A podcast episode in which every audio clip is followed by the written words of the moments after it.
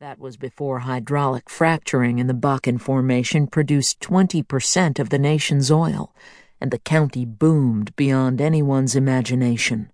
He was still the sheriff when the unofficial census swelled to 45,000 in town and 80,000 in the county, and his department had grown from four deputies to 40.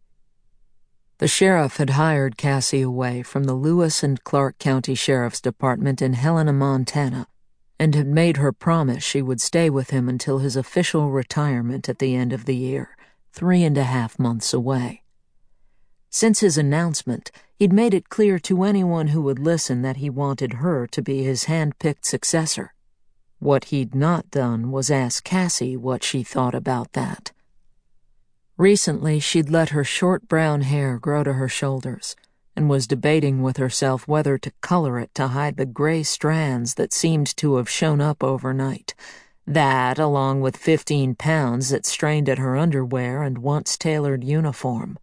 Her own body, she thought, had recently conspired to make her unattractive and uncomfortable, just in time for her wedding. That's why she had sat down at her home computer that morning to compose an email to the dress shop in Bismarck, asking them to delay sending her wedding dress until she could get up there and get remeasured. It was a miserable admission to make but before she keyed in the request, an incoming email arrived.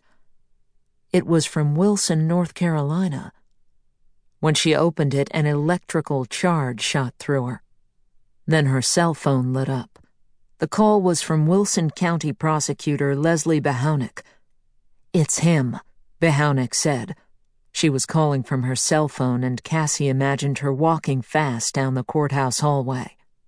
We've got him this time.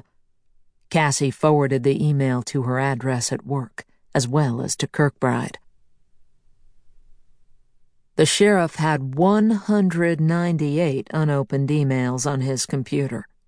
Cassie guessed that was fewer than usual. She scrolled to the top of the list until she found her own address as sender. She clicked on the file. It took a few seconds to load. I really need to get Judy to weed through those emails, Kirkbride grumbled. Then, okay, what are we looking at? The view was of dozens of tractor trailers parked shoulder to shoulder in a lot. It was obviously nighttime. The viewing angle was from above the vehicles. The video feed was dark and grainy, and it appeared at first to be a still photograph. After watching it for a few seconds, though, exhaust from the stacks of the trucks curled up into the night air and occasionally a curtain would part from one of the sleeper cabs. There was no audio.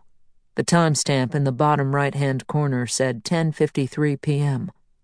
She said, "This is from a closed-circuit security camera at a truck stop outside of Eau Claire, Wisconsin last night."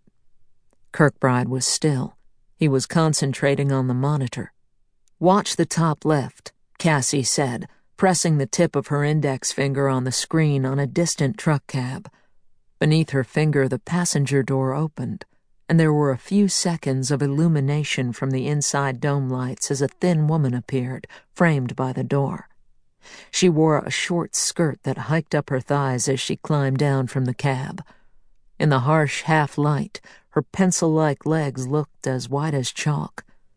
She vanished in the shadows between the trucks for a moment. A meaty, naked arm appeared from the sleeper section of the cab and shut the door behind her. She's a truck stop prostitute, Cassie said. I figured. They call them lot lizards. Got it, Kirkbride said. That's where the guy gets his name.